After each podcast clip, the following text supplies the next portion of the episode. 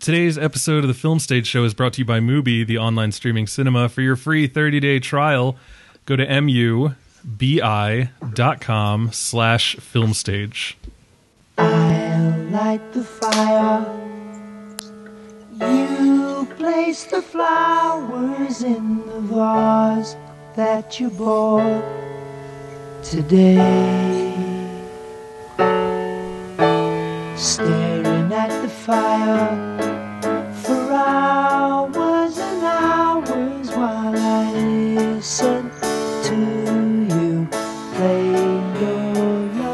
back, ladies and gentlemen, to a brand new episode of the Film Stage Show, the movie review podcast for thefilmstage.com.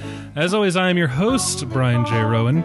With me today, we have Michael Snydell, Hello. Bill Graham, Woo.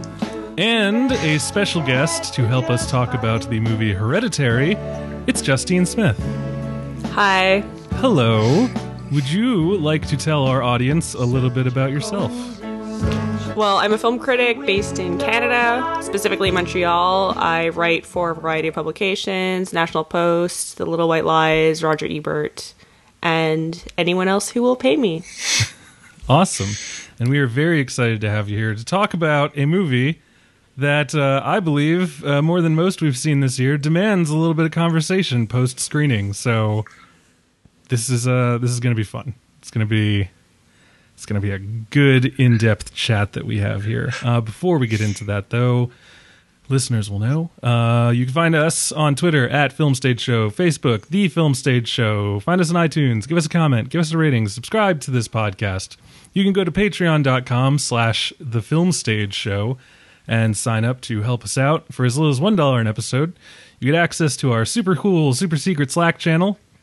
You also get the opportunity to be entered into a bunch of exclusive raffles for movies, movie paraphernalia, other assorted items, and you get the satisfaction of knowing that you are helping us to continue to justify the inordinate amount of time, resources, and energy that we put into producing this show.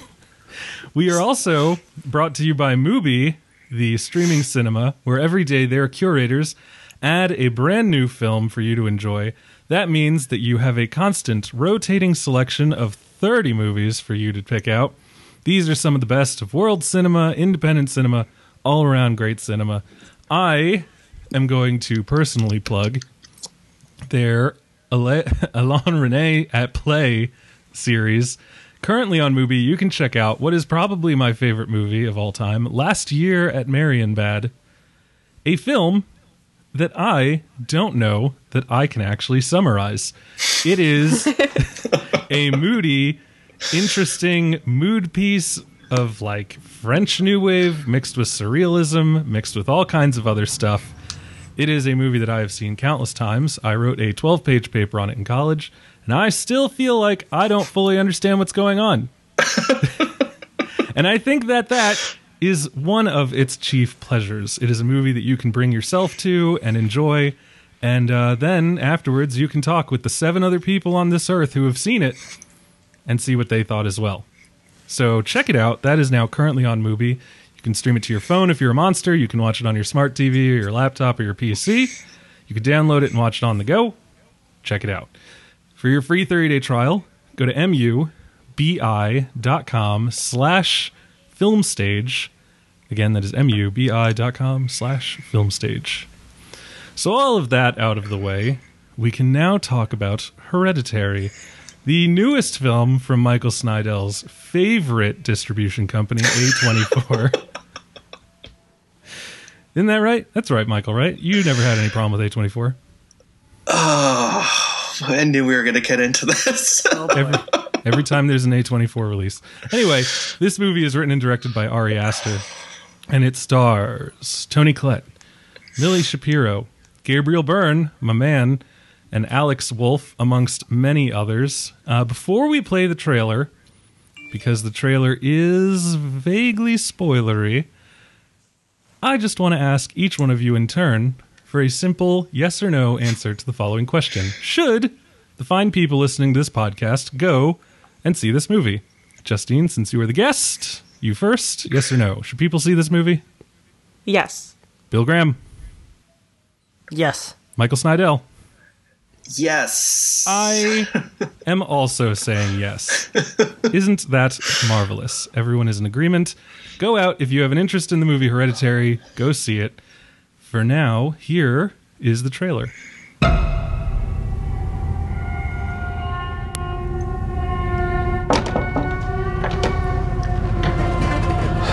Come on, Peter. Let's just do it.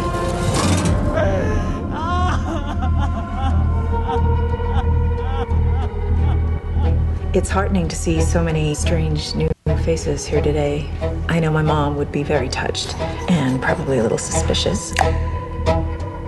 My mother was a very secretive and private woman.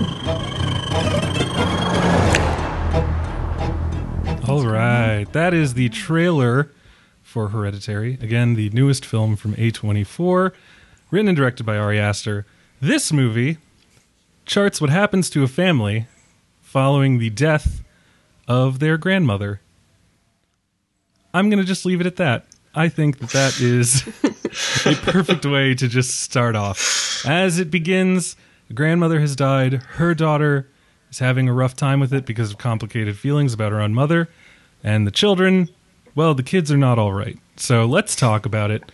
We will, of course, start with our basic thoughts before diving in a little deeper, and then we will have a full on spoiler section to talk about this movie in depth, which I think it demands. So, Justine, why don't we start off with you? What are your basic outlined thoughts on Hereditary? Well, I love this movie. I think that it has some flaws. I don't know if it's about if it's flaws or frustrations, but it really resonates with me on a very deep level.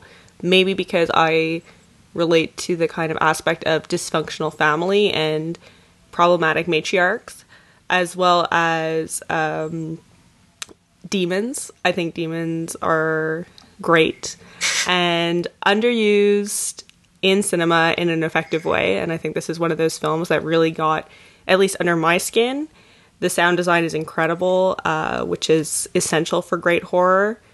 And I don't know, it's just one of the films I've seen this year that really, really hit me hard, which is always exceptional for horror, I think. Even as a huge horror fan, it's very rare something resonates like this. All right. Bill Graham, what about yourself?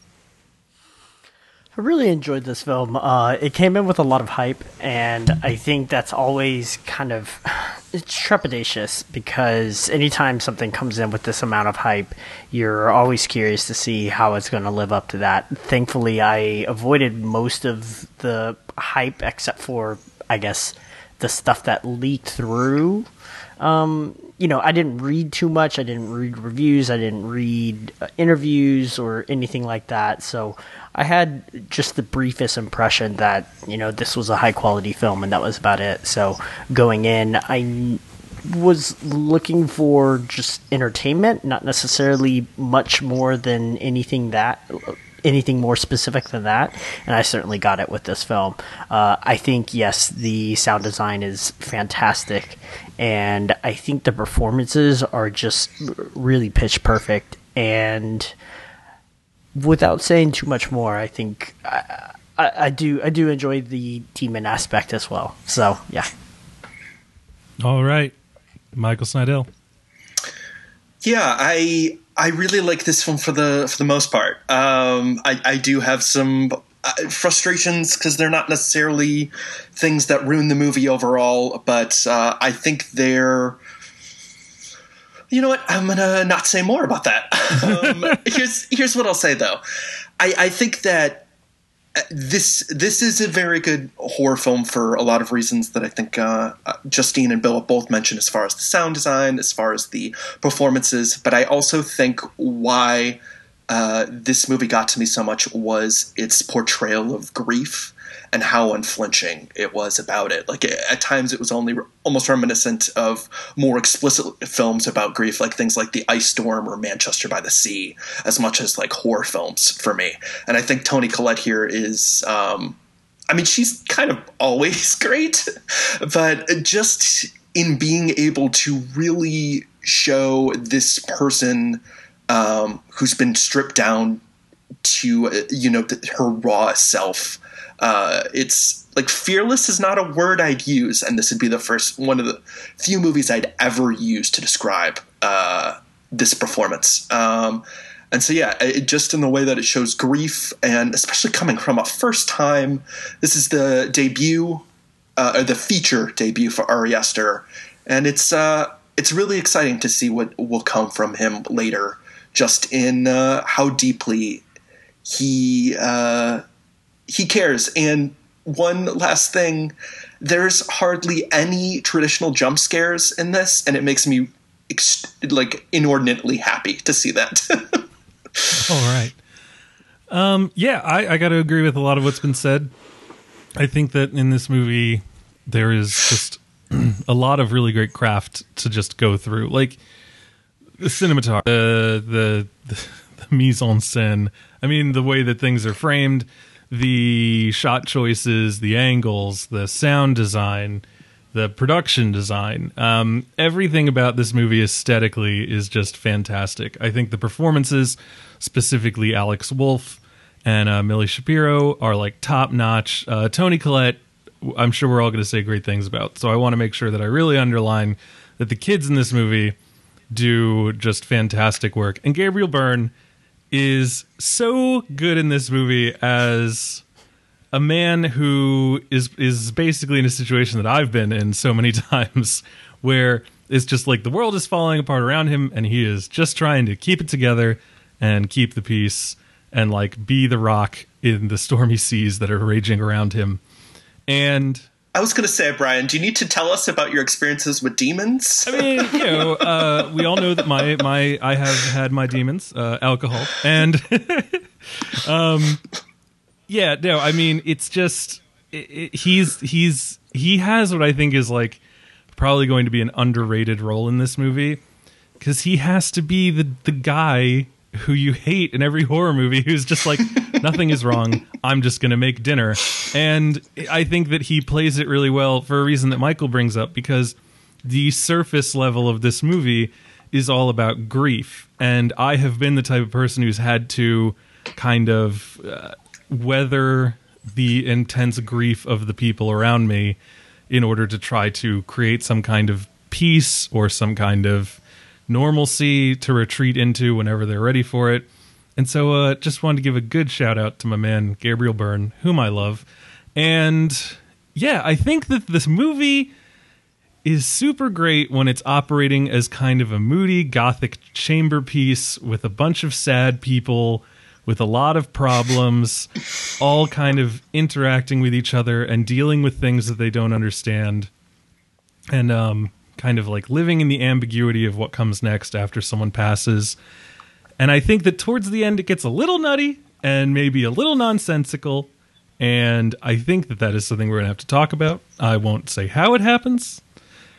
I will say that I am going to have to keep a firm handle on the reins of the conversation and spoilers, I feel, to make sure that we don't lose ourselves to the particulars of the plot and end up not talking about what I think is the most compelling part of this movie, which is like the themes that it delves into in terms of, you know, family tragedy, mental illness, you know, the the the, the sins of the father being passed on to the son, that kind of thing.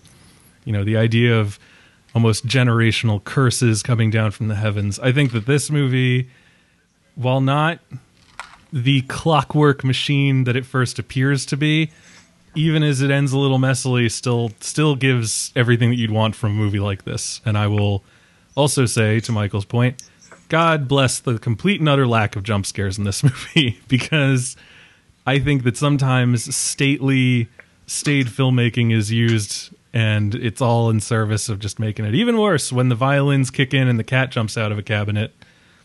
And this movie, uh, it manages to keep up tension and maintain that tension and keep you hooked in that tension by not playing dirty. So yeah, There's there's so many reaction Hashtag no shots. cats. there. I don't think there is a cat in this movie. There's a dog though. It's a horror movie. There's got to be one pet. Yeah. Michael, you were gonna say Uh, No, I was just saying. Uh, w- we could talk further about this, but there's so many reaction shots in this movie that are used so effectively. Like, n- not even uh, like of course there's really strong imagery but just seeing how a character reacts to certain incidents uh, it's um it's just really really nice like it's kind of used instead of jump scares in a lot of cases So I want to. It's it's so hard because I'd, I'd love to just jump straight into spoilers, but I'm curious. I hate I hate movies like this. I think um, one of the more interesting things about this movie is the way that it kind of plays around with this like family dynamic, the the grief and the anger and the uncertainty, and it struck me really sharply and really well observed. And I'm curious, just kind of sticking with that for a minute, uh, how did everyone else feel about that and how it was deployed? And then, without getting into the ending, do you think that it was served particularly well by where it goes? Um, and I'd be interested to hear from Justine first. I I thought the depiction of family was uncomfortably real on basically every level. Partially because the performances are so strong, but the writing and the filmography, like the the uh, cinematography as well, it just everything kind of adds up to this sense of like unsaid tension that exists beyond the scope of the film. And that is super rare in any kind of film that you really feel like, oh no, this is a family. They have seen and experienced awful things together and everything through this the tension of this grief kind of comes to the surface uh, and it feels like super dark real and awful. I like I, I the gabriel byrne character the father he reminds me of my father a little bit and that kind of like that irish way of being like no let's pretend there is nothing wrong and then everything will be okay. And if you talk about it then bad things will happen and then Toni Collette is more like my mother, who's like, no, you have to talk to, about everything, and you have to. We've talked about it. We have to talk about it again until it's like this kind of like tension of emotions, and like neither of them are particularly helpful when you're dealing with something that is unmentionable. Like you can't really deal with it. You can't just have a conversation and suddenly, oh, I feel better now. I'm not sad that people are dead anymore, or if we repress it, then you're no longer sad either. It's like nothing really works. And when you kind of have them butting heads like that, like to me, that's the the heart of the movie. Where it ends up, without saying too much, kind of rings true to me. But I am I am really on the fence with it. I, I really want to see the film again because it feels so jarring compared to the first two thirds of the movie. If that makes sense, uh, it really kind of goes off the rails for better and for worse uh, in my experience dealing with like my family, they do believe in curses and demons and things in a very like old world kind of way. So the film kind of has that same resonance to me. Also, like I grew up in a very Catholic environment, and Catholics also believe in these kind of crazy things, and even rationally, if you're like, it's not real, uh, it's always kind of boiling below the surface. Yeah, we do. So like, we really like. That's why The Exorcist, man. Like, there's just enough demons in The Exorcist, for example, to feel like super Catholic, but still appeal to a wide audience. Um, I think that the commitment to not keep things too ambiguous is really brave. Again, do I think it totally works? I'm not sure. Well, one of the things I, I, I constantly say that like I love a good exorcism movie because it's the only movie where a Catholic guy can be a superhero. Because like if you were to do it with like a Protestant, it would just be like, uh oh, the devil's in her, and everyone would just be like, well, we just got to pray, and also she brought it on herself because she kissed a boy before they were married. but like a Catholic guy, you know, in the Catholic faith, it's like, well, what we got to do is we got to pray over, but we also got to sprinkle some holy water, and here is the toe bone of a saint, and we're gonna wrestle this demon out through like a restrictive diet and like a whole bunch of other stuff, and it's just like it's so it's so cool. The There's always a touch of fire. That's always really important. Catholics love to set things on fire. oh my god, the candles are so important. I um as a child, I recall wanting to be like an altar server or something just because I saw them get to use like the really long pole to light the huge candle, the Paschal candle, and then they would like snuff it out. And I was I just like, feel seen right now, Brian. I was like, you know, that shit seems awesome. And yeah, I mean, stuff like that. I am a huge fan of anything that involves like intense ritual and weirdness. Or lighting things on fire. Obvious- yeah. I mean, for me, lighting anything on fire is a ritual. That is not even a joke. I have a, uh fire pit in my backyard, and like no one is allowed to come out with me as I'm lighting the fire. Like I like to be out there alone. This is probably telling way too much about me, but I love to be out there alone with the logs. Making my little setup, my homemade didn't fire starter, and then lighting it on fire. And then I come in when it's done and say, "Guys, the fire is ready." I I can just see like a a a fire department like asking your your family like, okay, so why didn't you know that he was on fire for five minutes? And they're just like, well, you see, he's got this tradition where we don't come out there and see what he's doing, and so we just didn't know. Yeah, it's possible.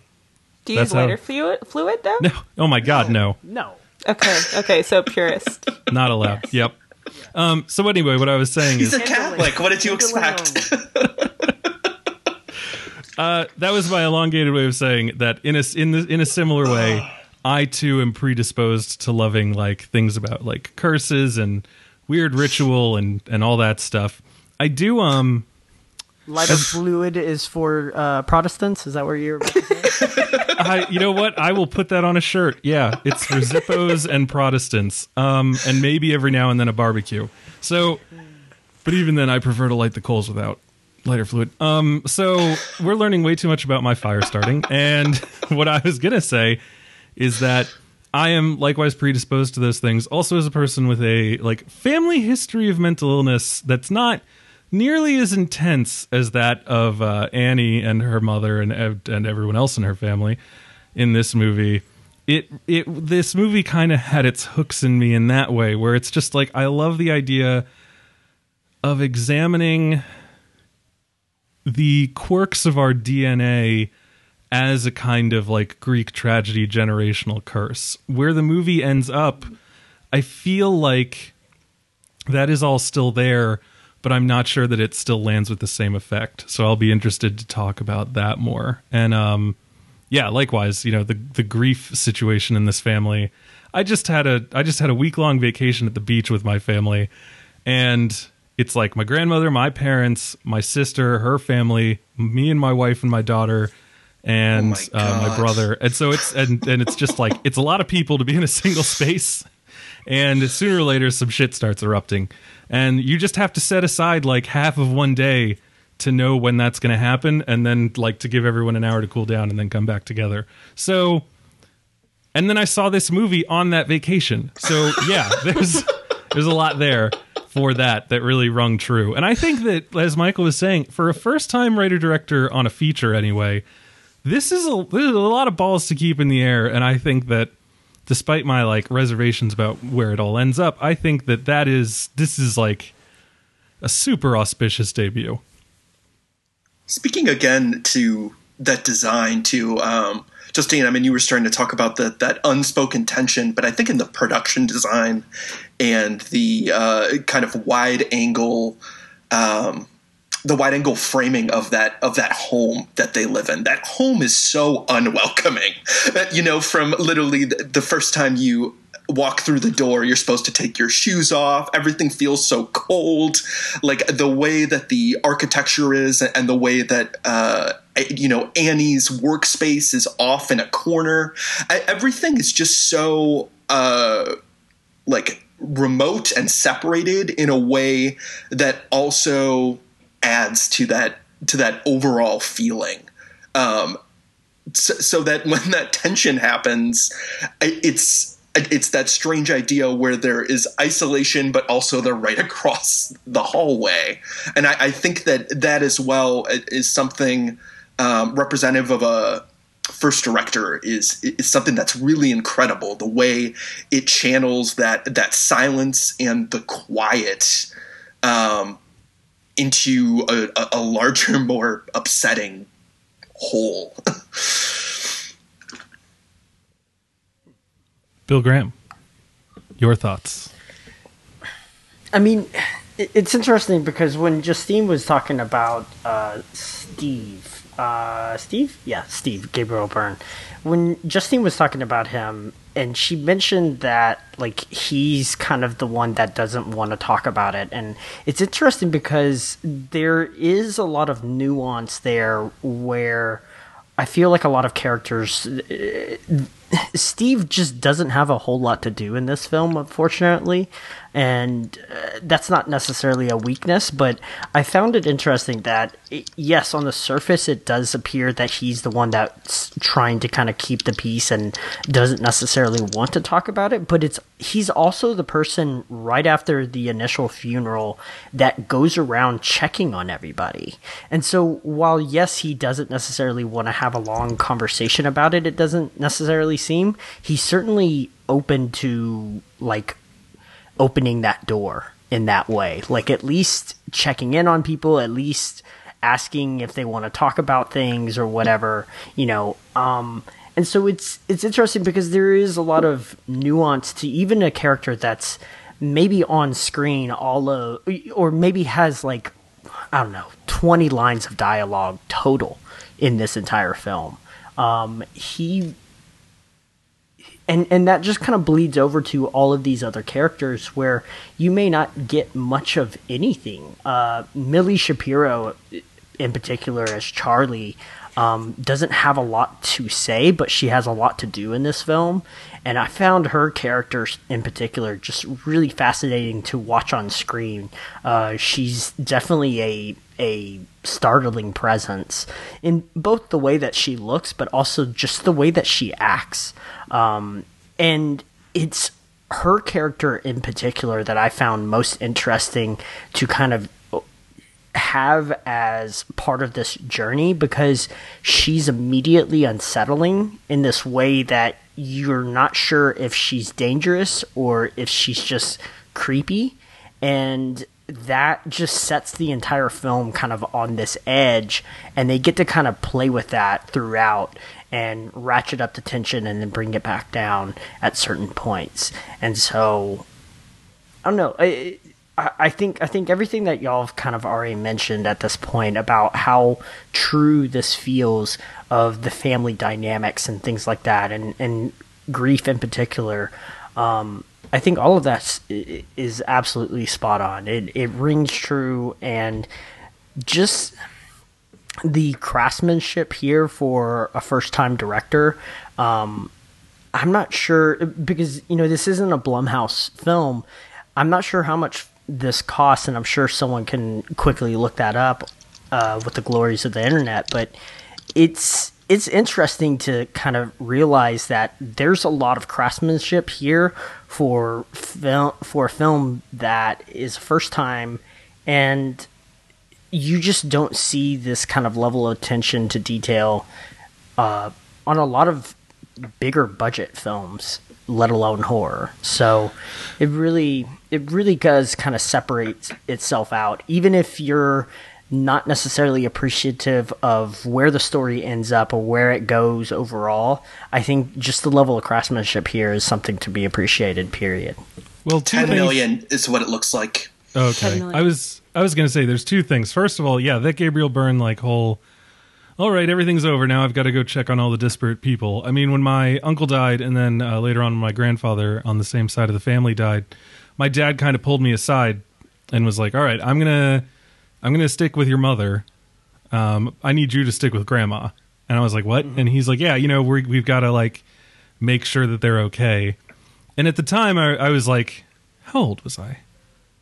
too young. Let's just say that. and I um I remember thinking to myself like, but aren't I also going through this? And therefore shouldn't I have someone looking out for me? And then I realized that like looking at everyone else, I was not going through whatever they were going through. I was ha- holding it together better in some way. I don't know if that's uh hereditary from the Irish side of my family or if it's um just cuz I'm a borderline sociopath. But I definitely then, you know, stuck with my grandmother and was watching out for her and of course like her and my mother you know, we're drawing power from each other, but you know, my dad and I were feeding, you know, some emotional health to them in our own way, and so that was helping them. So yeah, everything that Gabriel Byrne was doing you know, it just goes again into saying like how well observed this movie is and like the rituals and the mechanics of grief. And then yeah, I think that sometimes having a little budget helps to make a better movie because you can't easily say, okay, this is the part where the robots crash into each other, so we can just skip over that and we'll let the second unit and the previs guys take care of it. Or like it's okay that we're shooting this and everything looks wrong. We can fix it in post with computers. We can remove the mustache in post.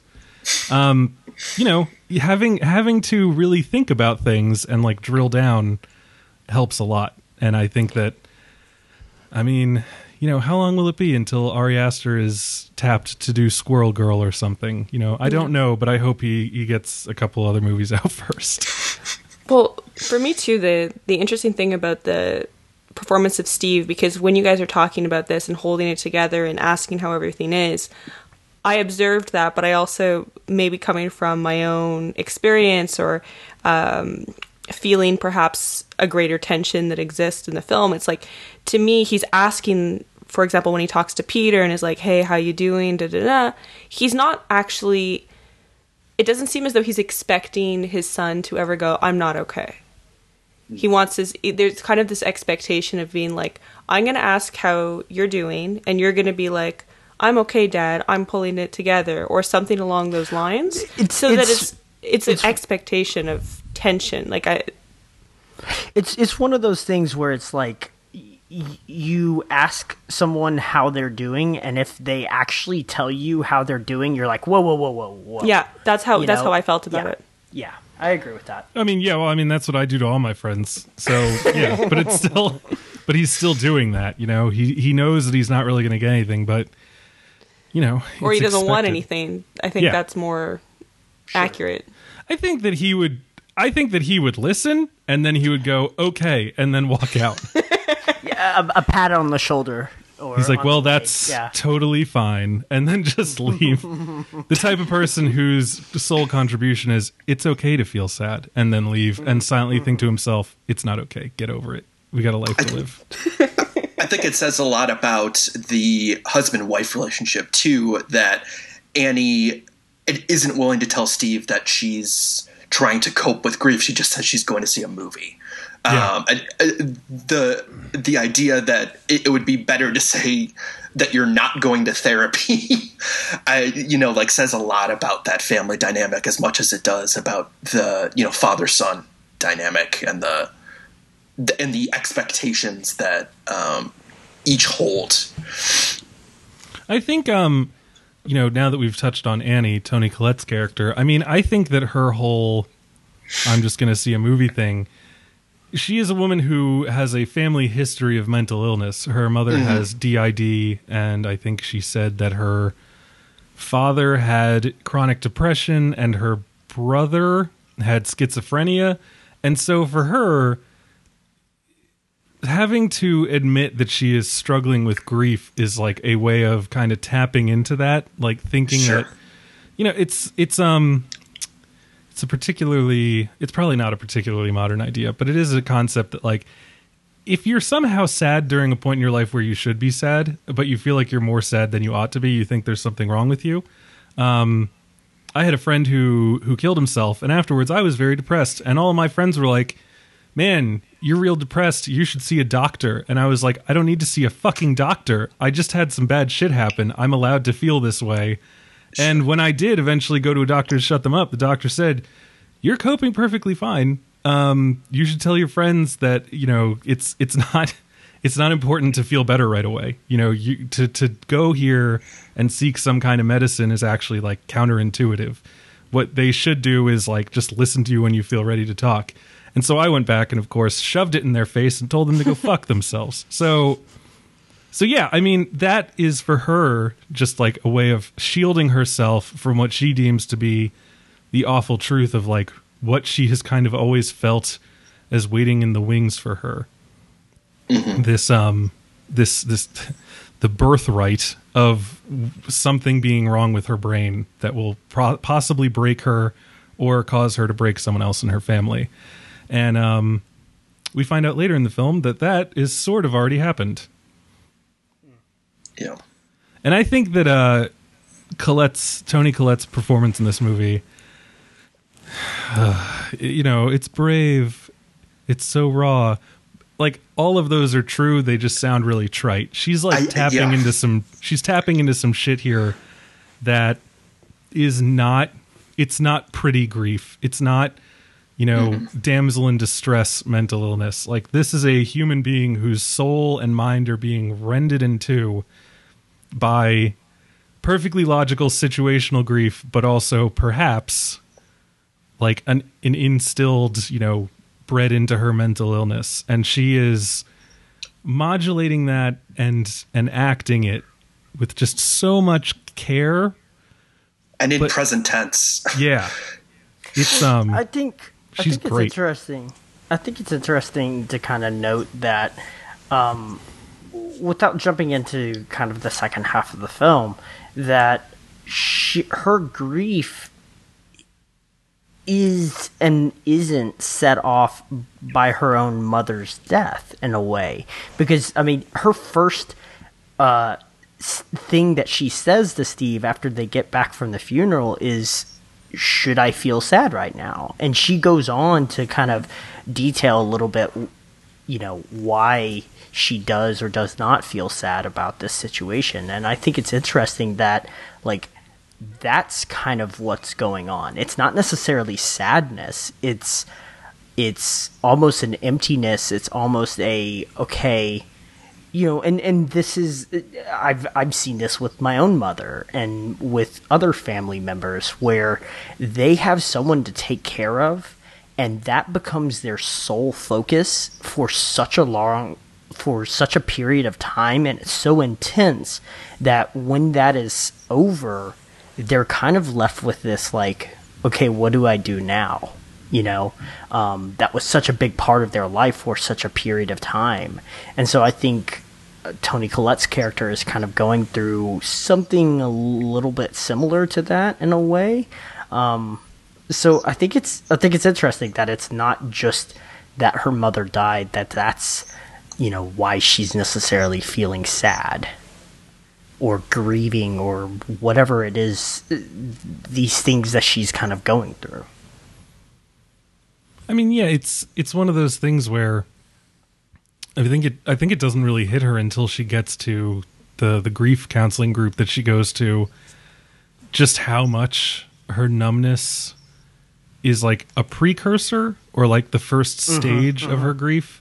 And she again, like Michael says, like she's playing in the present tense. She's playing that really well, and you can feel in that scene that numbness metastasizing into something else the more that she kind of like just talk she she talks about it. She says like well you know it didn't really happen to me. It's it's not a thing that happened to me. And yet everything that happened to someone is is her father her brother her mother. And she Sure. just like is so eager to be removed from these people whom she either doesn't know or in the case of her mother whom she seems to hate that she refuses to admit that the tragedies visited upon them also thereby are visited upon herself. It's great. It's it's Yeah. it's fantastic. I mean, the, the, I would I would say that regardless of what one may think of the ending, um, the first I don't even know how long this movie is. Um, the, everything before like It's- the last thirty minutes is like pretty just inarguably like I won't say flawless, but like inarguably perfect in its own weird way. it's just over two hours Yes. Did that bother you, Bill? no Okay, good. Does anybody have a problem? right right at that right at that mark two hours and seven minutes i'm okay I, I guess we can get into spoilers a little bit with this stuff, but or, or this might need to get into spoilers. But I'm just curious whether the length bothered anyone. I know that's a really dumb question, but it is one of the predominant complaints I've seen about this film. So I'm wondering if the pacing or the rhythms uh, seemed overextended to any of you. I'd like to extend the opportunity for Justine to start off with this. Not at all. Um, I found the movie incredibly painful to experience, and that was the pleasure for me. Um, there's aspects of the performance, like Toni Collette. There's moments when she's acting where I literally just don't want to watch more because I, it's so unbearable. And the fact that a movie that is over slightly over two hours long is able to more or less maintain that the whole running time without completely exhausting and burning you out is like almost a feat of magic. Um, I don't generally like horror movies or comedies that are over 95 minutes. I think that a lot of them do feel a bit like uh, what do you like? Uh, my husband has an expression because he's Portuguese. Um, stuffing the chorizo. It's like a little bit, a little bit of too much bread in there or something. Uh, but no, this movie really earns like every single minute of its screen time for me. Bill, any thoughts? No, I I enjoyed it all the way through, so I, Yeah. I've got no issues. I, I think I think maybe what, what people are kind of responding to is this kind of knife's edge thing that happens towards the end, and and we're not in proper spoilers, I guess. Here we're just talking about kind of towards the end, but I, I think it holds that for a longer period of time than I'm used to most of these films doing, and it manages and modulates that at a really like remarkable pace, but that's that final kind of finale section does last a little bit longer than I would expect. And I think that's maybe where some people are reacting is is whoa, that felt like I was in the finale for a long period of time. I um it's it's it's hard to know. I think that a lot of people nowadays with the way that like and I, I apologize immediately for bringing up Marvel movies again. with the way that Marvel movies are made, um, where you can kind of sense every beat and you know exactly what's happening, you can say to yourself, "All right, we're in the end game now." You know, they they got the MacGuffin, they lost the MacGuffin, and now it's time to fight to stop the MacGuffin from MacGuffining. And it's it's it's nice to have that certainty in a movie to feel the ending coming. And in a movie like this, that I would say like a half an hour in really goes out of its way to knock you off base and like leave you wondering what the hell this movie's even about.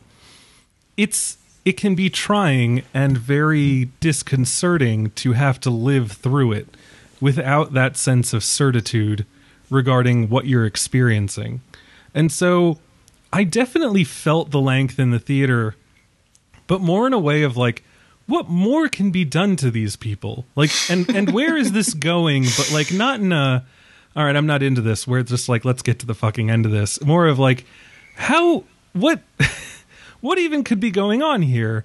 And so to me, that's sort of the only place where I think I could really lean into like complaints about length is just the idea that like you know people like you can give up 90 minutes to a movie that you don't know what's happening and you're fine with it but a movie like this that feels so on a course especially when it sort of jumps the rails and like plummets into hell later on that's not literal but it's um it can be disconcerting because you're like oh okay this this must be the end and then it just keeps happening to you and you're like well okay let's just see where this ends up now and then it's over and you realize that you've gone through this strange twisting winding road that that you thought was one thing and then just like warped into something else and and i think that the extreme distance between where this movie begins and where it ends also adds to that sensation because in most movies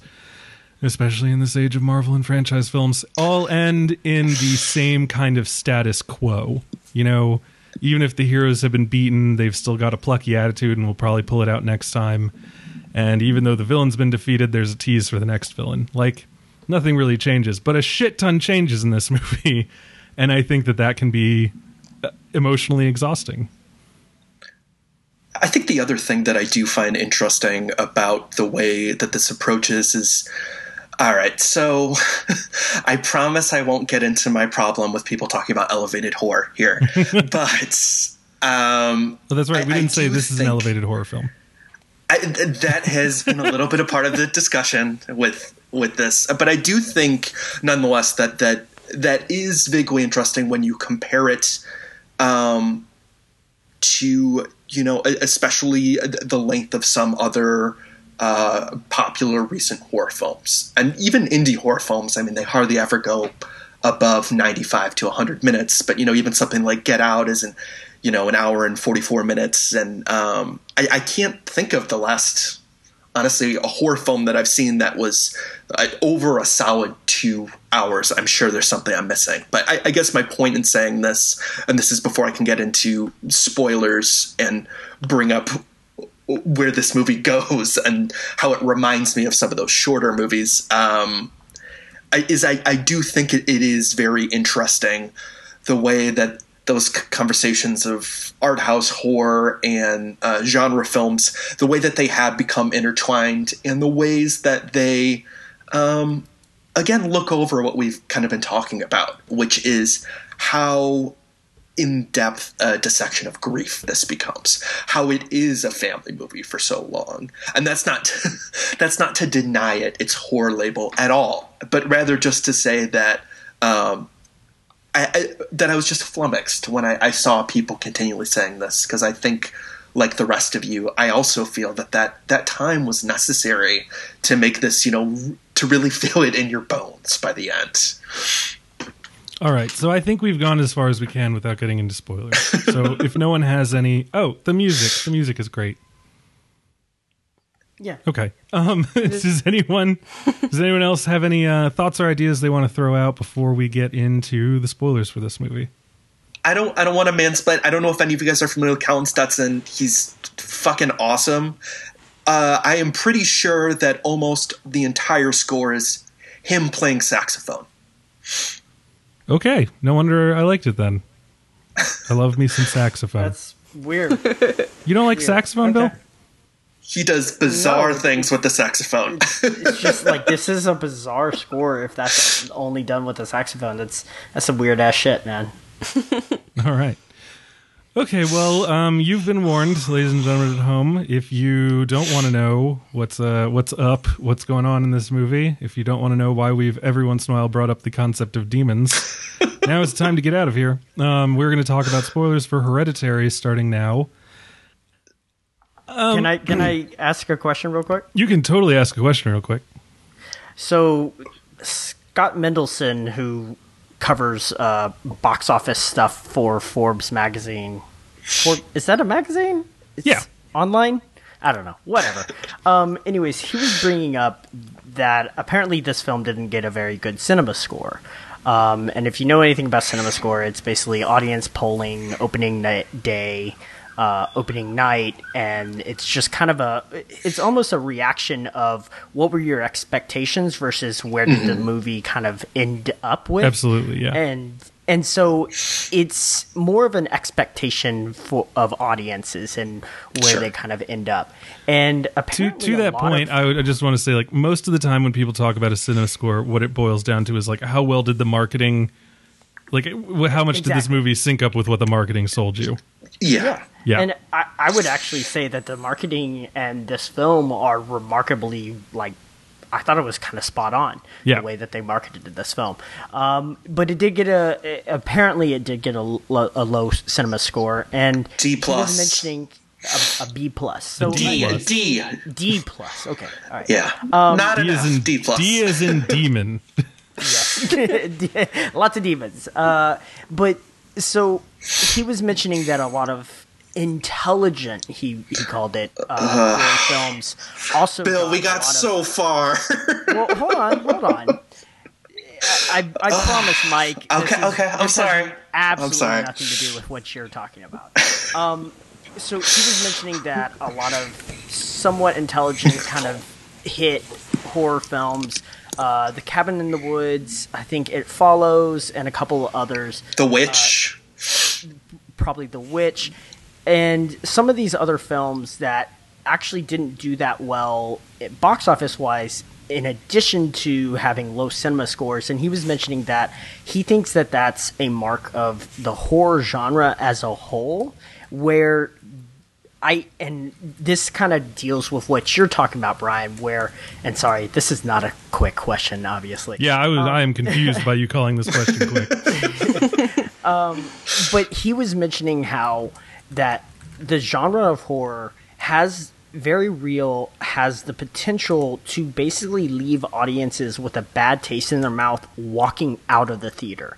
It has nothing to do with necessarily you had a good time at the film, you enjoyed it, you uh, you know, it's well made, it pulled you through the ringers. And he said, in fact, if it does a really good job, it could even sacrifice that cinema score even more so because it takes you from a point and ends you where you're just not very happy when you walk out of the theater. And I thought that was interesting as kind of a mark of the horror genre in general and kind of bleeding back towards what you were saying Brian where like this film obviously gives no shits about like where you think it's going to head and if you try and anticipate that this film at any point is going to have some kind of happy ending or is going to do something that you kind of expect it upends that in a lot of ways and i thought it was interesting that that kind of plays out here with that kind of halfway point when Charlie gets ousted and you're just like,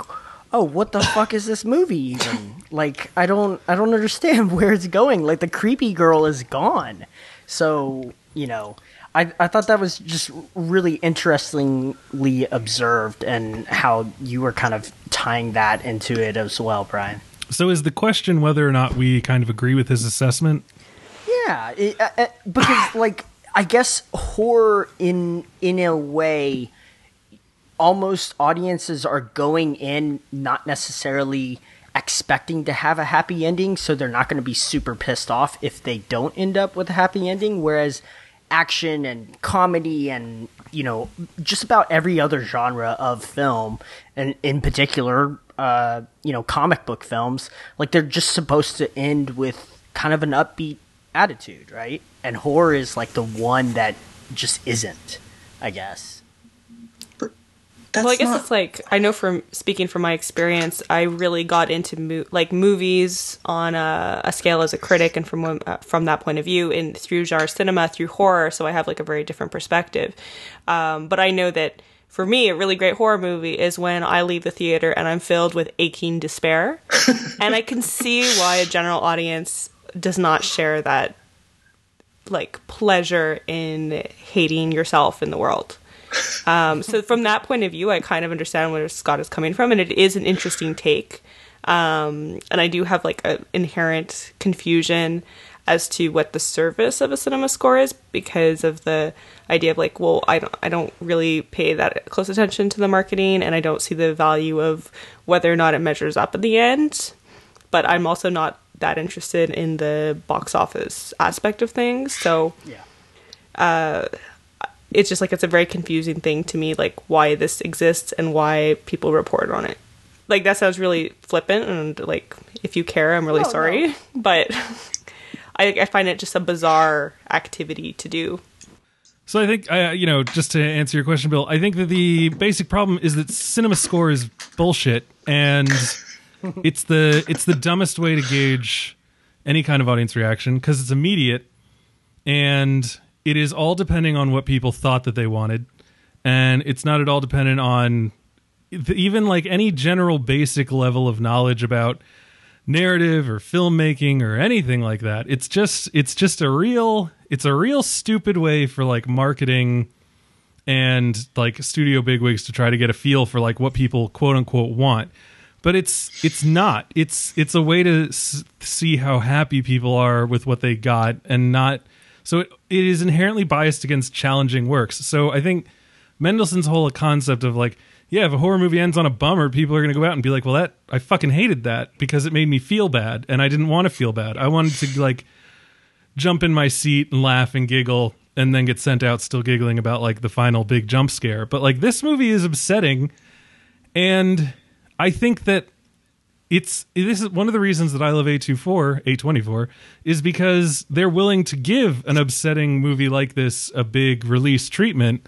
Mm-hmm. And I don't really give a fuck if some assholes who were in a cinema score theater thought it was good or not. I mean like talking about the amount of money a movie makes unless it's like a Star Wars movie that makes $12 because that would be like a real question mark or the cinema score of a movie is just like the worst entry point into a movie. It's it's it's literally like pointless. It it it is a metric by which you measure how most people respond to the movie and is therefore like divorced from any concept of the movie's actual quality or even your own personal thoughts about the movie because you're basically looking at a a, a, quantifiable aggregate of the ideas and concepts and thoughts of a bunch of other random strangers who you've never met and will never meet.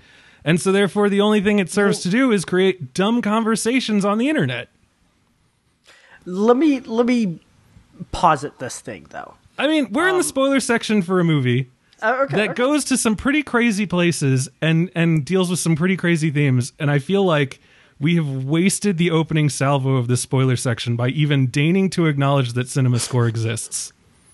Well, that wasn't necessarily specifically about just cinema score, though. That was about kind of horror as a genre and its willingness to kind of leave audiences with a sour note in their mouth as they leave. So that's where that kind of conversation was kind of revolving around. Not necessarily cinema score. Yes, that was kind of the entry point, but it was just about the horror genre in in particular and how they are particularly um, more accustomed to doing this kind of shit versus other genres of cinema. But I don't but I think, think, that that's true. The, I think that's an irresponsible generalization, to be honest. I, I think to, I, I, understand that Scott Mendelson like uh, posits things based on box office, but if Cinema Score honestly tells me anything, and, and this is the least antagonistic way I can say this, is I think that uh, Cinema Score reinforces the problems of the current metrics we use to gauge in terms of both critics as well as users, uh, based on things like Rotten Tomatoes, based on things like IMDb. The very sense that we are relying on these scores to say anything about box office or to in any way drive a conversation points to an inability for us to. It doesn't point to an inability, but it it again reinforces these very simplified and narrowed conversations about film that I feel like we need to get further away from. I, these are obviously tools that are, you know, they're necessary evils at the end of the day. Uh, I, maybe not cinema score, I, at least in in my opinion, but I um, I, again, I, I just I'm continually confused by the ways uh, that we're having larger conversations about these things according to these metrics. And i know that this is this is some people's jobs. Like it's box office prognostication and uh, things like this but it is consistently strange that we have to as brian's saying like acknowledge them and try to frame conversations around them when they are so nebulous and arbitrary. Okay, we can move on. Okay, no, I'm not. I'm not trying to no, fight. we're moving just, on. It's fine right. because, again, I mean, unless Justine, did you have anything to add to the cinema score conversation, or would you no, good, prefer thanks. to talk about Hereditary? okay, great. So let's talk about the movie. Um, we're in spoilers. We can talk about where it goes, which is, I mean, Charlie dies in a horrifying accident. And what I think is one of the one of the best scenes in this whole movie follows that, and that is her brother Peter sitting in the car with the full knowledge of what he's done, doing everything that he can to not face it as though that will crystallize it and make it real. I mean, his glance Alex into Wolff. He's wow. Like I said, he is amazing. And his whole like not quite looking into the mirror and then his like half-hearted attempt to ask if she's okay and then mm-hmm. just driving home and getting in bed. I mean, that is just some insanely good acting. And again, just like the writing and the directing involved in that all too is just so perfect. I mean, in my theater where it was just my brother-in-law, my brother, and me and my wife and a random man up front. The the four of us who are related to each other all let out audible gasps.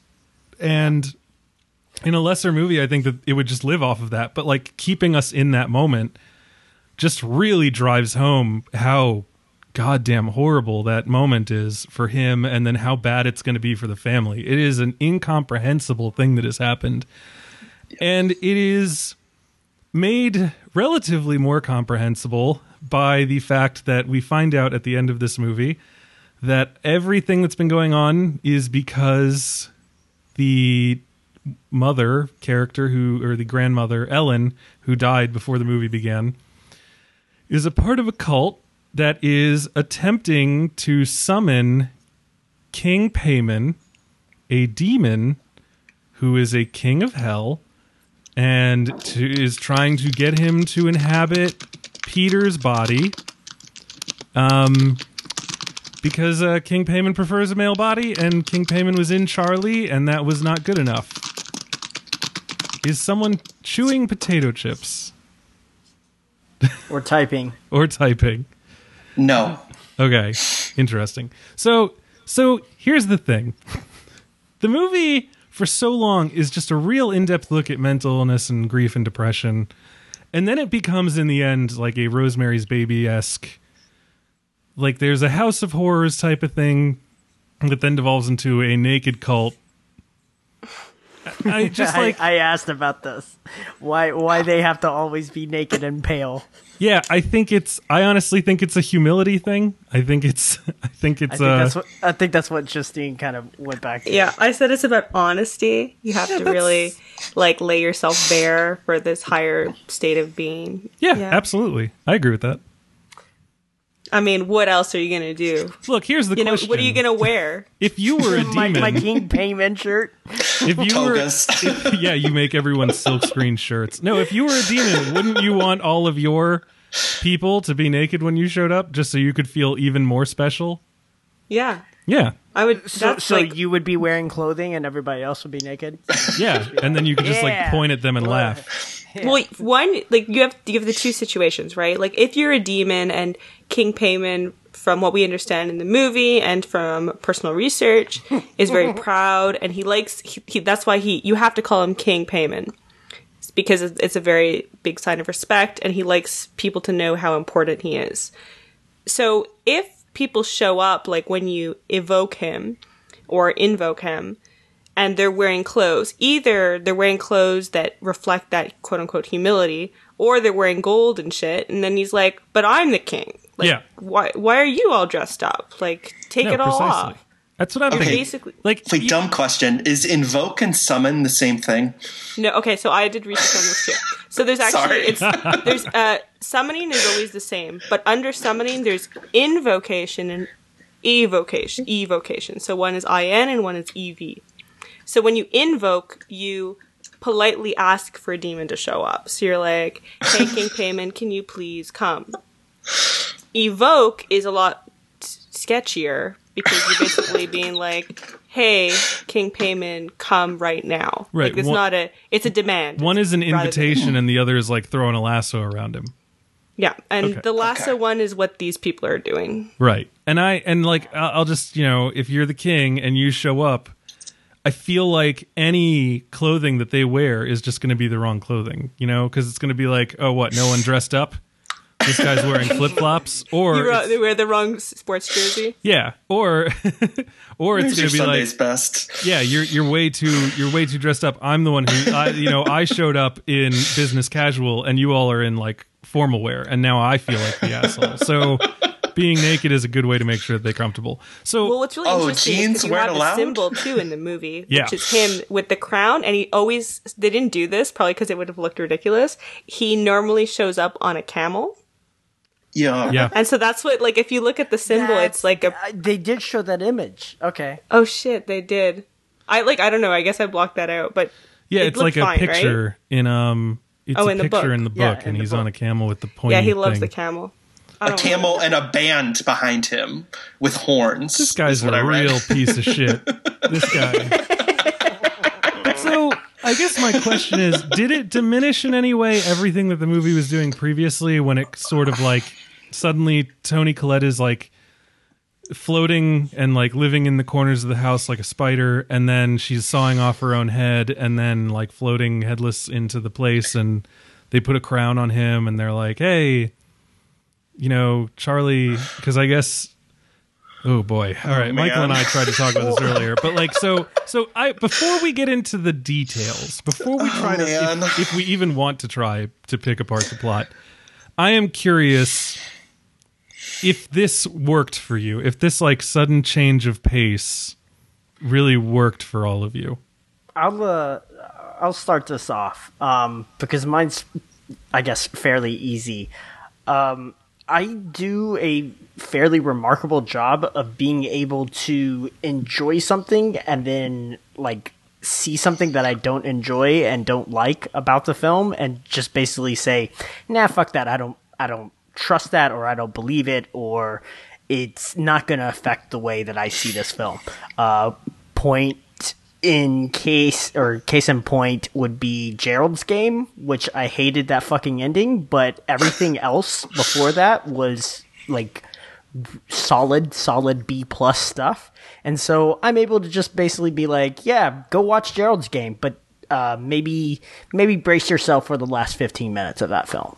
And so I don't know, like I'm able to both take what this film is doing and like take that honest portrayal of grief and everything that was all the family dynamics and everything like that, all that nuance, and basically say, okay, that was one half of the film, and then the other half is this crazy demon plot. And I enjoyed both of them, but they don't necessarily negatively affect each other. So that's that's it for me. Okay. Justine, what about yourself?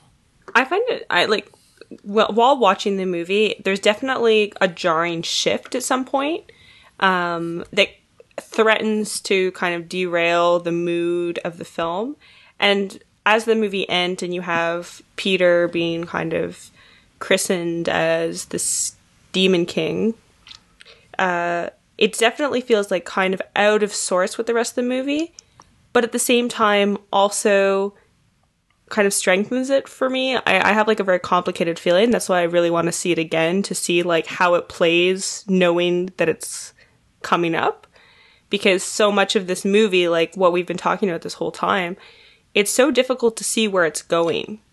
And so when it goes in a direction that you really were not expecting, and I was not expecting that final like 30 minutes, 20 minutes, uh, it was difficult to kind of reconcile in a way. So I think it's like this this kind of like tension inside of my reception to it. But I do like that it was kept on like they kind of brought it to this level of like no, this is supernatural.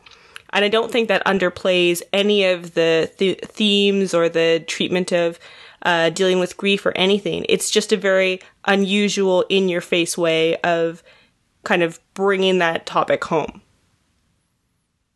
Michael Snydell. I, I'm of two minds on on this one, um, uh, which is partly why I was trying to talk to Brian a little bit about trying to piece together some of these details. But I'll I'll keep it vague here. Uh, I don't like this ending, um, and it, it is certainly a filmmaking difference, as kind of everyone's uh, mentioned. Like the last thirty minutes of this are uh, definitely more explicitly genre fare. Uh, like it reminded me a lot of House of the Devil, um, and uh, you know, it, it things pile up and are and happen in a way that's yeah almost entirely different, and, and it does, as Justine says, it does feel very jarring, and but does also feel like a, a collective end. But my problem with this end is that I think if I'm not able to parse out a few of these characters' motives and the timeline of some of these things, there's a way to interpret, for instance, that uh, Annie has been possessed the whole time. There is a, a question then of, um, you know, this timeline starts making things feel reverse engineered to me, even if I'm not sure if that's actually the case. And so I, on one hand, uh, it's it's me failing to understand a movie, or on the second hand, I think there's also either it's an uh, either and situation in the sense of uh, it could simultaneously be that the mythology is at once too convoluted or not spent quite enough time on, um, or or I just I, I can't um, separate in a way that uh, this ending doesn't somehow cheapen some of the just such primal grief earlier in the film and the ambiguity towards the supernatural. Um, and I think I wanted a lot of those things to not be explained as much. So again, it's very likely that after this ensuing conversation that I'll say, you know what, you're all right. This movie's in fact great. but as of right now, I can't I, I can't square this ending or, and the third act with the movie that comes before it. So how do I put this? I I I like I said earlier, I dig a movie that has some weird spiritual stuff and goes for it and is weird and has rituals and everything. I think I think I have a problem with the way this movie ends slightly because I feel like it it muddies the waters of the whole question of like how much of this whole family is uh, mental illness and how much of it is the fact that their matriarch was attempting to summon a king of hell because um, that couldn't have been easy on anyone. Um, you know annie says that her brother killed himself at 16 uh, because his mom was trying to put people inside of him and so for a while i was like ooh that's good ambiguity. Sure. is that him being schizophrenic? Or is is the mother actually trying to you know put people inside of him? Maybe it's like a way for him to you know cover up in his mind some kind of ritualized sexual abuse. I don't know. But then at the end of the movie we get a very clear clarification that yes the mother was trying to put people inside of him particularly one person uh, king Paimon all hail. Um and and so like it it bums me out a little bit because i feel like it it cheapens a little bit these this question of like that that seemed to be at the core of it like the, the title of the movie hereditary. Like sure. maybe it's a curse. Maybe it's just the fact that your your genes are mean that at a certain point you go crazy. Um if it's gonna do what it's doing i kind of wish i knew more or less what the shit was going on. Like i wish I wish that they clarified the ritual a little more. Like, I wish that I had a concept of like, okay, well, the reason she had to summon Charlie, if that is indeed Charlie and not like a demon trying to pretend to be Charlie, is so that they could do X. When when Ann Dowd, who is great in everything, um, and who didn't say Kevin enough in this movie, shout out to my leftovers fans. Um, when she's like at his school, like doing her little invocation, and she says like "I cast you out," he seems to still be there. um, so I was expecting that to be like, oh, now he's gonna like have to die, and then they're gonna pick sure. up his body and put something else in it. But like, you know, he gets a, a broken nose that he seems to sort of give himself. And then he jumps out a window when shit gets real, and then I mean, like, I just don't. I, I don't blame don't, him. I mean, yeah. I mean, at that point, I probably would have jumped out the window. Um, I guess, uh, and like, and then there's the question, like, everyone's losing their head, uh, literally, and I just don't know what that means in a in a way. I feel like Toni Collette and Annie at some point is like, I'm going to check my mother's stuff again, finds the mats, and then finds this book and sees the highlighted section about King Paimon and everything. But that's like it in terms of our extra textual information from this movie. And so, like, yeah, I went online and I looked up King Paimon and tried to find out about him. My wife did the same, and she was like, he's from the, the Key of Lesser Solomon and all this other stuff. And, you know, he's all about science and knowledge. And I'm like, okay, but like, do you have to cut off three people's heads to summon him? like, is that a part of it? I just don't, I just don't 100% know. And so I'm in this weird in betweeny place of like, ooh, that's cool and evocative and an interesting twist after I've spent this whole movie thinking it's going to be one thing, but also I don't feel like I know enough what the hell is going on to really like feel good about it. I know for for me the one part that bothers me, um, I do like that a lot of the movie keeps things ambiguous because if you really, if you really want, you could start to think like, well, when he when Peter kills Charlie by mistake in that accident, there would be way more police involved, and you go you, if you kind of try to approach the film on that way, like a lot more falls apart. But I don't think that matters. This is not. This is a, a horror film. It's a high fantasy, and it's like, well, demons aren't real, so like, why are you worried about the police? But the one thing that does bother me about the ending, and I think maybe could have pushed the movie to the a point of certainty, is the part where we have this evolution of what's happening to Peter in the final act, where you have him, I, in, from my point of view, battling possession. Like he's clearly like I, it's unclear if it's the demon or him that's hitting the head. Um, and he's clearly resisting something. And the thing that I think would have worked, not like I like I hate to I hate to be that kind of critic. Is like I'm going to rewrite the movie now. But if there was a Oh, I bit do more that all the time. It's okay. when he jumps out the window, if there was a way that it was less, if there was something that's like, well, if towards the end when they're praising him as this as the demon, if you're like maybe he's not possessed and he's just accept he's Peter without any king in him, any demons in mm-hmm. him, and being like, okay, like I'm just going to accept this weird shit. But the movie is too vague. Like all of that is a bit vague for me. It's like when he jumps out the window, it's like he seems like he his head gets like really fucked up. Like he has to have been he has to have died. He seems real dead. And then Yeah. he wakes up and he clicks his tongue, which is something It's- Charlie used to do, which is like that's Yeah. why you have something like that in your movie is so you can make it clear that there's another human in there. It's it's Mm-hmm. like it's like every time they do this in another movie, it's like, "Bob, when did you become left-handed?" And then Bob looks into the camera. And um yeah, that's Is I don't is know. clucking a property of Paimon? I don't not that I could see, but I think it's creepy. It is Okay. creepy. It's a thing that Alyssa Okay. Edwards does on Drag Race. Well, so hold on.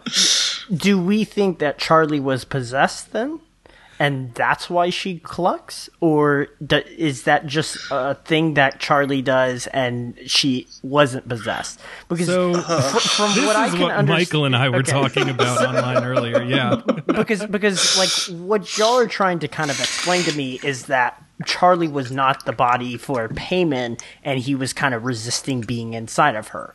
I don't necessarily think that's true. I think he's still looking for a host body. I I think that Paimon was in Charlie. I don't know to what extent. I don't know if he was bound to her soul and her mind. Does Or does if he Paimon was- have a, a peanut al- allergy? It's not, but like you have to take on the the physical characteristics of whomever you're in, right? So like, if I were to Yes. take over, you know, Michael's body, I would have whatever his allergies are. I assume happiness. It's everything. Um, everything. out, just outside. Yeah, I would never be able to feel joy again, and that would just be what I had to deal with. So, like, but I think, I think that Paimon, I think that Paimon was in Charlie, and I think that every time that they speak about summoning Charlie, they're really saying the demon that inhabited the mortal body that you thought was your daughter, but never really was, or at least wasn't after your your mom got her hooks in her. Okay, but Oh my god. all right, I, I promise we won't do this too long. I, okay. we really have no idea. uh, I, I I do I do want to say something real quick. Um, I think whatever is about to transpire here is a valuable discussion because, like, it- we cannot possibly be the only people that are a little bit confused about like the vagaries of this end. So, like, Mike, I know you're kind of self conscious about like, uh, I I maybe I didn't fucking understand this movie and I'm a dumbass, but like, no, like there is some vague shit going on, and I think I think what we're about to have is is good. Like this is why I like podcasts like ours. So, yeah. Well, I think I, I think here's the thing: is that I, obviously a lot of horror it does exist in heightened fantasy exists in this you know uh, sus- uh, suspense of disbelief. I can't talk sorry. I, and does exist in this fashion but i think the reason why i am trying to nitpick this so much is to have to have it end in this way and have it retroactively color everything that goes before. It's not something i can just uh, you know throw to the wind and say oh what a what a you know clever or fun ending because it does I, it, it can change literally everything in the entire movie so now i'm just double guessing everything Well, it's that i thought Rosemary's Baby, right? Like when you find Sure. out the ending of Rosemary's Baby, you're like, oh, Ruth Gordon wasn't just a slightly eccentric neighbor. and that's- without that ending, like the the that ending really affirms that what's going on in Rosemary's head is not just like weird paranoia. sure. And you have to accept that. Like accept not you don't you have to accept it. It's like you have to accept that that's what the film is doing and so you have to retroactively look at it. So to take hereditary and say well it doesn't retroactively affect what happened before is also disingenuous Right. Um, and that's kind of my problem is that like I'm now looking at everything and going, okay, I just uh, you know, it feels like it undermines a little bit all the other stuff that was going on. Um and I I just I don't know how I feel about that. And that's again on top of as we've already kind of talked about the uncertainty regarding the mechanics of like Sure. how does the book that at once seems to burn Toni Collette suddenly engulf Gabriel Byrne in flames? like how you know, that's like one question I have, but it kind I of I thought that was really weird. I didn't understand. Like, like as as she was about to do it, I was like, "Oh, he's gonna get caught on fire," and I was like, "But why?" I thought that so like I thought that she was going to die. He was going to be like, "Oh my god, it's real." And then he was going to find out that he was the weak-willed man who was going to be like the vulnerable hmm. person because he you know wasn't confronting his emotions either, but he was even more vulnerable because he wouldn't even admit to the fact that he wasn't confronting it. Like everyone else in this family is screaming at each other how little they want to deal with this shit. And he was kind of just not even being honest with himself. But that's not even that important. I just like I just don't like it I'm worried I'm worried that this movie that for again like 75% of its run is so tight and so narrowly focused and so deeply felt and observed. Suddenly I'm just sitting there and all I can think is, "Oh, good good trick, good twist." But like I'm Sure. like you look back too much and you're like, "Well, I don't even understand how that twist made sense." I mean, on the other hand, if you take it as like pure surface value, it's just a movie about the fact that demons are real mm-hmm. and that there are aspects of humanity, not humanity, but the existence of consciousness that are beyond our comprehension, where there's an idea of higher quote unquote beings that have a huge impact on how we live in the world. And at the end of the day, we're ultimately powerless because they always have the upper hand. So it doesn't really, if we look back retroactively on like, oh, none of these people were in control, well, maybe we're never in control and we're always at the mercy, mercy of these other forces that kind of predetermine our miserable existence. Right. And one of those forces would be your your blood, like the people that you're Your you're born heredity. to. Your heredity. Um anyway, uh, but like you know, and that's fine and I like it, but it just I don't know. Again, like it feels weird to like have I guess like n- like so little of an idea that it's going to do that. Like it makes it harder to accept it as where it finally goes. Even though like as I'm watching, I'm like, oh my god, that's cool, that's crazy. I'm glad we're going here.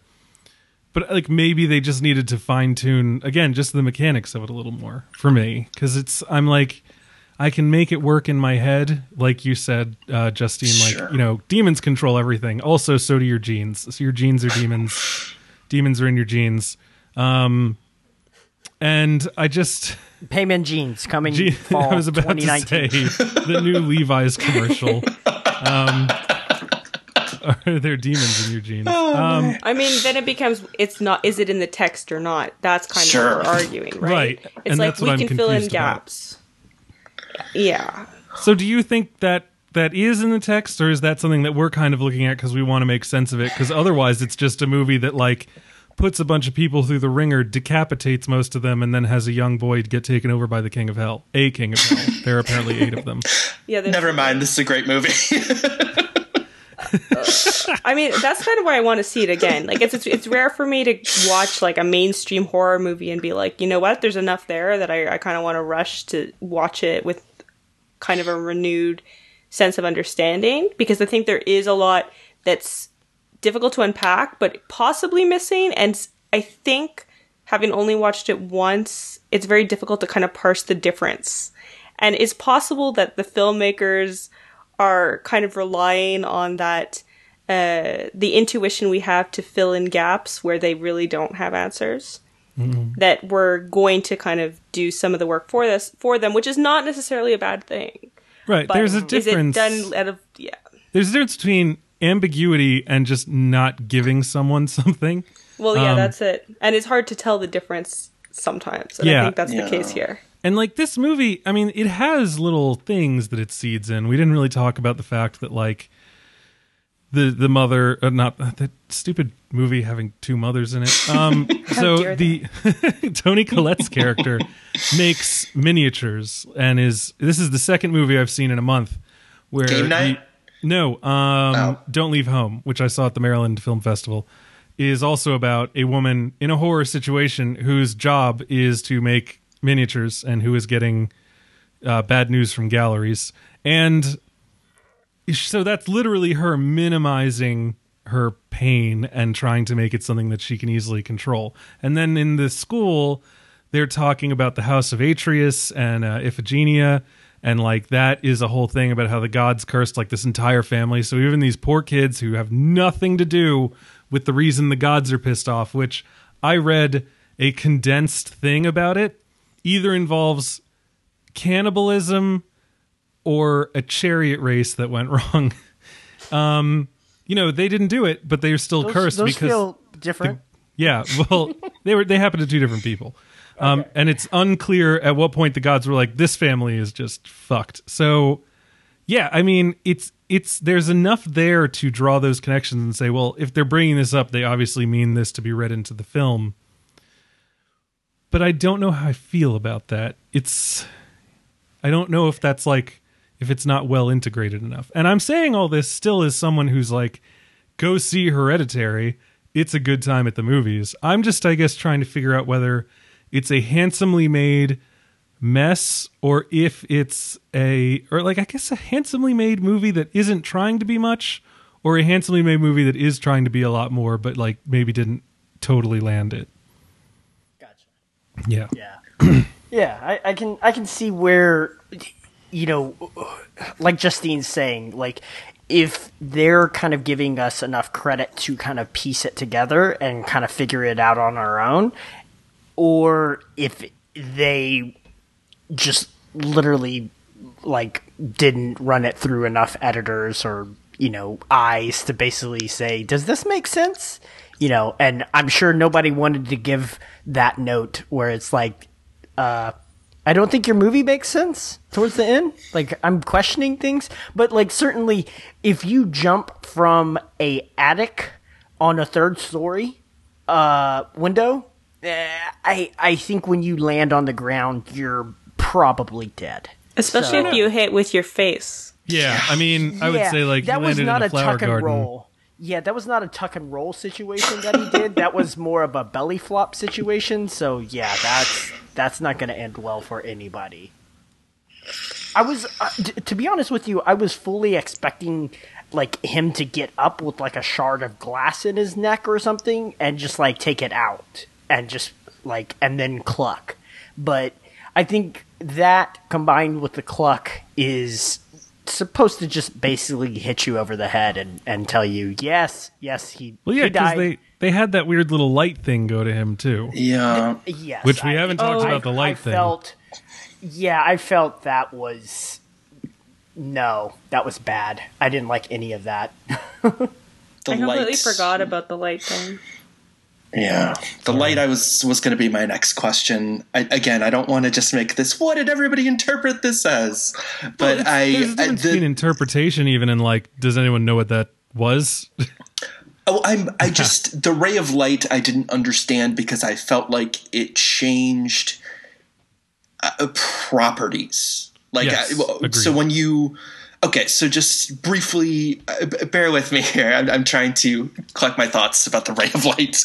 The, the first time we see the ray of light is with Charlie. Uh, she sees the ray of light in the house, which I feel like, in that sense, we're supposed to interpret that as a grandma, as the grandma. Um, and then I, I think she dies really shortly after that, which uh, it's a good time to mention. I really thought this movie was going to be about the kid the whole time. So seeing Yeah. her die 15 minutes in kind of blew my mind like a little bit. Same here. yeah, the, my brother-in-law even afterwards said the trailer really made it seem like it was going to all be about the girl. And I was like, I know, and I am thrown by that. I think that's I think that's good marketing. All right, there. yeah. Yeah, Uh, yeah so so the ray of light then the next time we see it is then with peter's character or wait or maybe I, i'm trying to remember whether annie sees it in her workshop because she certainly sees her mother in the workshop but i can't remember whether the ray of light is involved I I don't, just don't think the ray of light's involved. Yeah. I think it's seen okay. by it's seen by Charlie and then Peter. Okay so peter sees it after charlie passes Yes. so my, my initial Passes sense is, uh, is a nice way of saying that. my initial sense was that yeah that ray of light was just the spirits of the people who passed but i don't think But that's was- the case is it, it was Paimon like- instead because it I seems to torment peter specifically in the scene where the ray of light just kind of uh kind of uh does this weird spreading thing in the hallway of the classroom right before he's I, I don't know. I, I can't figure out whether the ray of light is a neutral force, whether it's Paimon, whether it's supposed to be a character we know. King Paimon. King of King Paimon. And I'm just I'm just curious how you guys uh, reconciled that or or saw that. And for the record, I actually do like the ray of light because I think it again plays with the ambiguity of spirits, and I wouldn't care if it seemed like if it didn't seem like it was really important at the end of the movie. Here's I'm just gonna say this. I I don't I we've been talking for a while. We had uh, some technical Sure. difficulties that gave us a delay, so it's very late. I just want to say I don't care if I know what something is as long as I feel like the director knows. Like I if- Sure. if if they were working off of some thousand year old text on how to summon King Paimon, and they were like, if you read the Necronomicon, all of this makes sense. I'd say fine. My issue is I'm not after seeing this movie once, I think maybe a second viewing might clarify. I am not 100% certain that they would even know. And that's kind of where my trouble comes from. And I think that's you know, without taking away anything from all the other good aspects that we we talked about primarily in the non-spoiler section, that's just kind of like where I land. I am not Well- certain how much Sure. is on purpose or done with any like true forethought. Justine, I mean, the question is too, like, would the film be better or the same without the light? I would say probably yeah, I would say better. yeah, because I, I do I like I, I'm kind of on the same page as you. Um, I I have a very large capacity to be like I don't understand it, but it makes sense on this primal level. The light, Sure. I, which I had actually forgotten unt- until you brought it up, uh, was kind of weird, and it I don't know it it didn't quite make sense to me as to why it needed to even be there, because either way the, it's always in these scenes where we're already guided towards some other kind of demonic energy like when he sees hmm. his reflection in the glass and his he's smiling at himself but he's clearly not smiling in the mirror or the reflective surface. Or at the end when he gets up after he clearly broke his neck you're like well the light doesn't really like well it's kind of obvious like sh- not good stuff is happening that's not normal. Like Well- that's supernatural. I I don't know if y'all caught this, and uh, forgive me if this is super obvious, but uh, at one point when he starts bashing his face in uh, on the on the desk in school, he raises his hand in a very peculiar way, and that's the exact same way that King Paimon was kind of depicted as like holding up his hand, if I'm not He- mistaken. Paimon has. I'm sorry, King Paimon. I feel like does anyone listen to the West Wing Weekly? Because every time they say Bartlett, someone autocorrects them President Bartlett, and now we're doing that with King Paimon.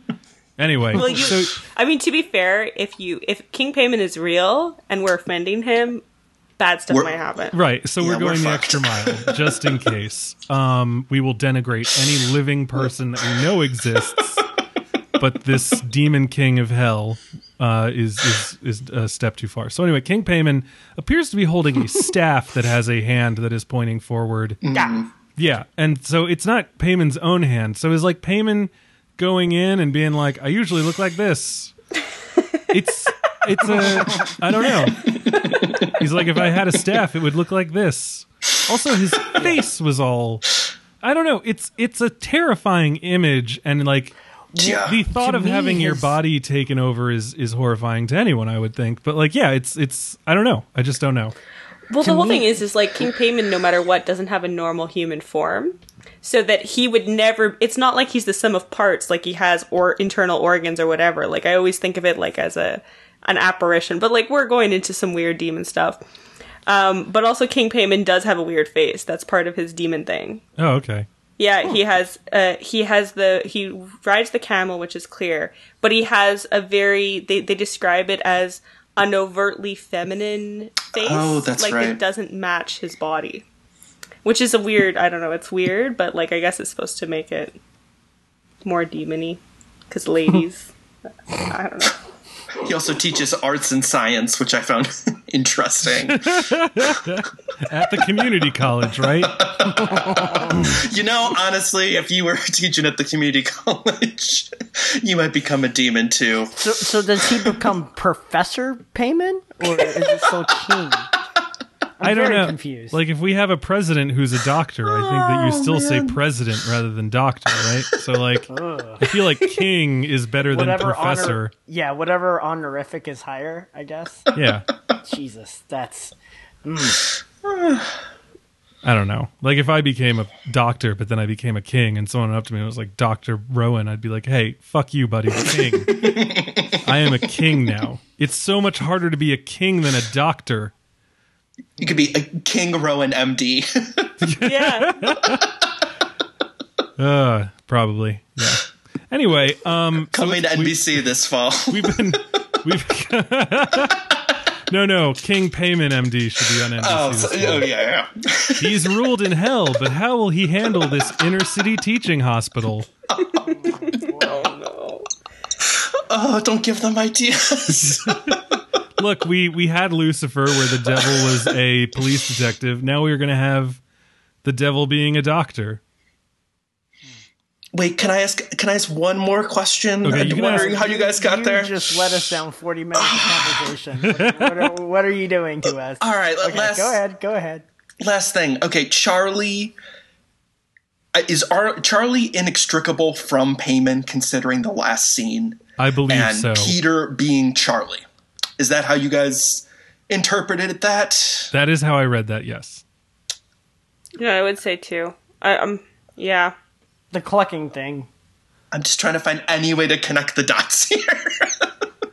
If you can help Michael connect the dots, tweet at him at Snidell on Twitter. I, oh I, no! you know, Brian, it's it's unfortunate that you. I- I'm not. I'm not sure when this thing is coming out, but uh, the Devil and and Father Amorth, uh, the documentary that William Friedkin made uh, about like an actual exorcist for the Catholic Church.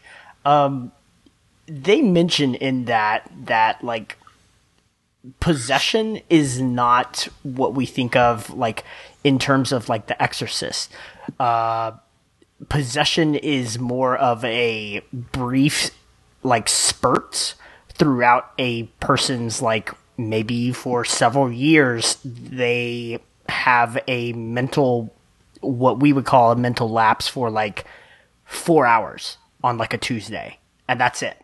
And so for the rest of the time, they're normal, they're average, they do not appear to be possessed, and then they just go through these random spurts. Um, and so I think when we look at Charlie and we say, but she seems kind of normal, and then she does these really weird and absurd things at times, I don't know if necessarily we're supposed to say that whatever is within her is only payment King, Pay- sorry, King Paimon, uh, or if it's like yes, she's possessed, but that's also like just her living life as best as she can uh, with the knowledge that like every now and then she forgets like several seconds or several minutes. Does that make sense? That makes sense, and I think if you also take into account that uh, King Paimon is a king, he does have rulership. That there is a possibility that there are other kind of like lesser demons hanging about inside. Oh, Yeah, because he is he is a, he's a, he's not just a king of I nobody. didn't. I didn't. I didn't know. Oh shit! So those he- people he, come like- with him? What the fuck? well, that's really. so we when we lost the recording. Uh, like no, we didn't lose the recording when we paused for we a were bit. talking off Yeah, off mic. Yeah. a little Yeah, no. One of the things that uh, if you read, if you the, if you Google how to summon some demons, uh, one of the biggest risks is that if you're going to be summoning a like a king or a demon of importance, which is the ones that most people want to be summoning because you're asking for things normally. There's always the I, risk wa- I that want his second cousin. I, when I'm What? when I'm summoning a demon, what I really want is I want one of the lower level demons. Just like when I go to interview for a job, I talk to a random guy in a cube. So what is it really like here? What is the CEO not going to tell me? Okay. But they Okay, leave go ahead, Like go you don't ahead. know what you're gonna get. Basically, you Yeah. you summon King Paimon, and then he like I'd have to double check, but I think he has like several thousands of demons under him. Jesus. Jesus. So you might be getting some other dudes, and like again, you don't want that. And a lot of the time, they say if you're not very, that's why you have to be very careful when you're you're summoning these guys for the first time because a lot of people accidentally bring in a lot of other people. See, this you is can't- why I don't- I don't know. This I- is I why I feel just like- talk to Jesus because you have a personal relationship with Jesus, and then He doesn't bring anyone else around. Uh, it's the not Holy like Spirit. What about God? The those Holy are all Spirit. parts of Him. I but, like let's say No, you're no, like talking. Is- You're let's at first. There's the Trinity thing. Like Him, the, the Father, the Son, and the Holy Spirit are consubstantial. Anyway, I'm just saying like Jesus doesn't roll up and say, "I brought six of the twelve apostles too, and we're gonna chill." You know, those guys are still up in heaven doing heaven shit. Okay, so it says here on the Wikipedia that he rules 200 legions of spirits. How big is it? Some is of a which are legion? orders of angels. Legions. Legion sounds like uh, like More a, than- yeah, le- a, a legion is a group of people, right? So Yeah. 200 of them, Jesus. I mean, the Roman legion was a, a lot more than a couple people. Although there Anyway. is some dispute. Some say he was only in charge of 25 legions. That's still more than one legion, which is what most people command. Anyway, I'm gonna call it. I think we're done. Um, we will we will have to one day have just a whole podcast devoted to summoning demons. We could summon one on the podcast. Oh my god, that's our Halloween episode. we're gonna have you back, and we're gonna try to summon a demon. I am um, feeling good about atheism right now. Let me tell you. First of all, wait. So if you're an atheist, does that mean you don't believe in demons either? I think when they show up and start clucking, maybe maybe you do. because like you know a bunch of people are like i don't believe in god and then it's like do you believe in like the devil though and i would love to meet someone who's like i don't think there's a god but 100% believe there's a devil Well, that's pretty common. You have that. That's like this. That's one of the the theories of not like depends on how you interpret Nautism, but that's I don't know how to pronounce that properly. But like that's the whole thing that like Leonard Cohen was always writing about. It's very big oh. in Judaism where there's a false god and the false god is actually the devil and the real god doesn't actually exist. So, so but then wouldn't that how can you be a false something if a real something doesn't exist don't you just then ad hoc become the real thing It's a good question. I don't know. uh, I don't know. possibly. Well, no, this is, it, uh, this is stuff that on we will we will have to talk about on our demonology podcast coming this fall. Um, our pilot episode will be us summoning a demon live on air, and uh, that's going to be fucking sweet. Get your get your King Paimon t-shirts now. Put Yeah, your order uh, in. Pre-order. Everyone pre- study up, uh, swear allegiance to Paimon because we're bringing him out. And if King doesn't like Paimon. you, my bad, pay, King Paimon. I'm so, I'm so sorry, King Paimon. It's just I feel like doesn't at the top of the podcast we should have said uh, for here from here on out every reference to Paimon will be King Paimon and just know that that honorific is always added whether we add it or not intentionally. I don't think that he's chill with that, but I think that he is the kind of guy who really needs to hear the king thing. I don't think he's chill about anything. Let's be honest. Here's the he's thi- chilling on destruction and despair. he's in hell. Like hell, hell should be the chill place, right? That's like what I It just is, yeah. feel. yeah. Like you know, In if- uh, Dante's Inferno, it's not an inferno; it's an ice bucket. Well, yeah, the that's right. the original conception of hell um, was in fact cold because you are not near the light of God. So you're obviously cold because you're not near the warmth of the spirit. Anyway, I mean, when I mean when I say chill, I mean like skateboards, cigarettes, and rap music is what I'm talking about. Because apparently, first reformed. no, I was actually thinking of the place that all the runaway kids go in Teenage Mutant Ninja Turtles, Oh, geez. yeah. Okay. All right. where Maybe it's Sam part Rock of the same universe. Yeah. I think of hell and I think of Sam Rockwell asking if I want regular or menthol. Oh boy. Deep cut Well, this didn't reference. make any money, so we're not going to get a hereditary universe. Oh. That's Can we just claim that this is part of a universe? Yeah. Okay, Like I'm the going to say that this universe? is this is part of the Marvel Cinematic Universe. Um anyway, man. I would uh this has been fun. It's- it's shockingly a, a fun conversation considering the darkness in this movie. Uh, look for our demonology podcast. We don't have a name yet, but we'll look for it on Twitter. Uh, we'll also take your suggestions on Twitter. And um, this Halloween, we're bringing King Paimon back. So get ready for that. Um, Justine, thank you so much for joining us and uh, putting pleasure. putting up with us. Um, uh, let me remind everyone at home to go to patreon.com slash the film stage show and give us your money. And go to mubi.com slash film stage for a free 30-day trial to Mubi so that you can watch another inscrutable movie last year at Marienbad which um it's not really a spoiler also might have parts that take place in hell. That is definitely a reading of that movie that is possible check it out. It's french. It's black and white. Your friends will hate you when you tell them that you watched it. And uh, it's a great way to make yourself feel like you're better than everyone else.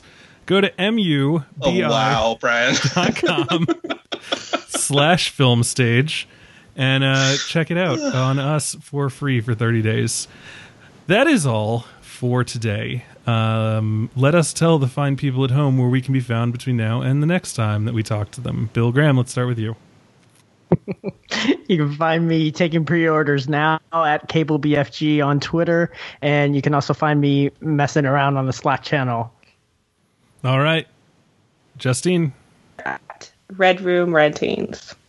all right michael snydell Uh, you can find me uh, getting on all the government watch lists while I'm looking at black magic on the internet and uh, on Twitter at, at Snydell. All right, and of course you can find me at my personal site, dearfilm.net, uh, writing for the film stage. All these podcasts are on thefilmstage.com. And uh, that is that. So, ladies and gentlemen, thank you so much for joining us, and tune in next week.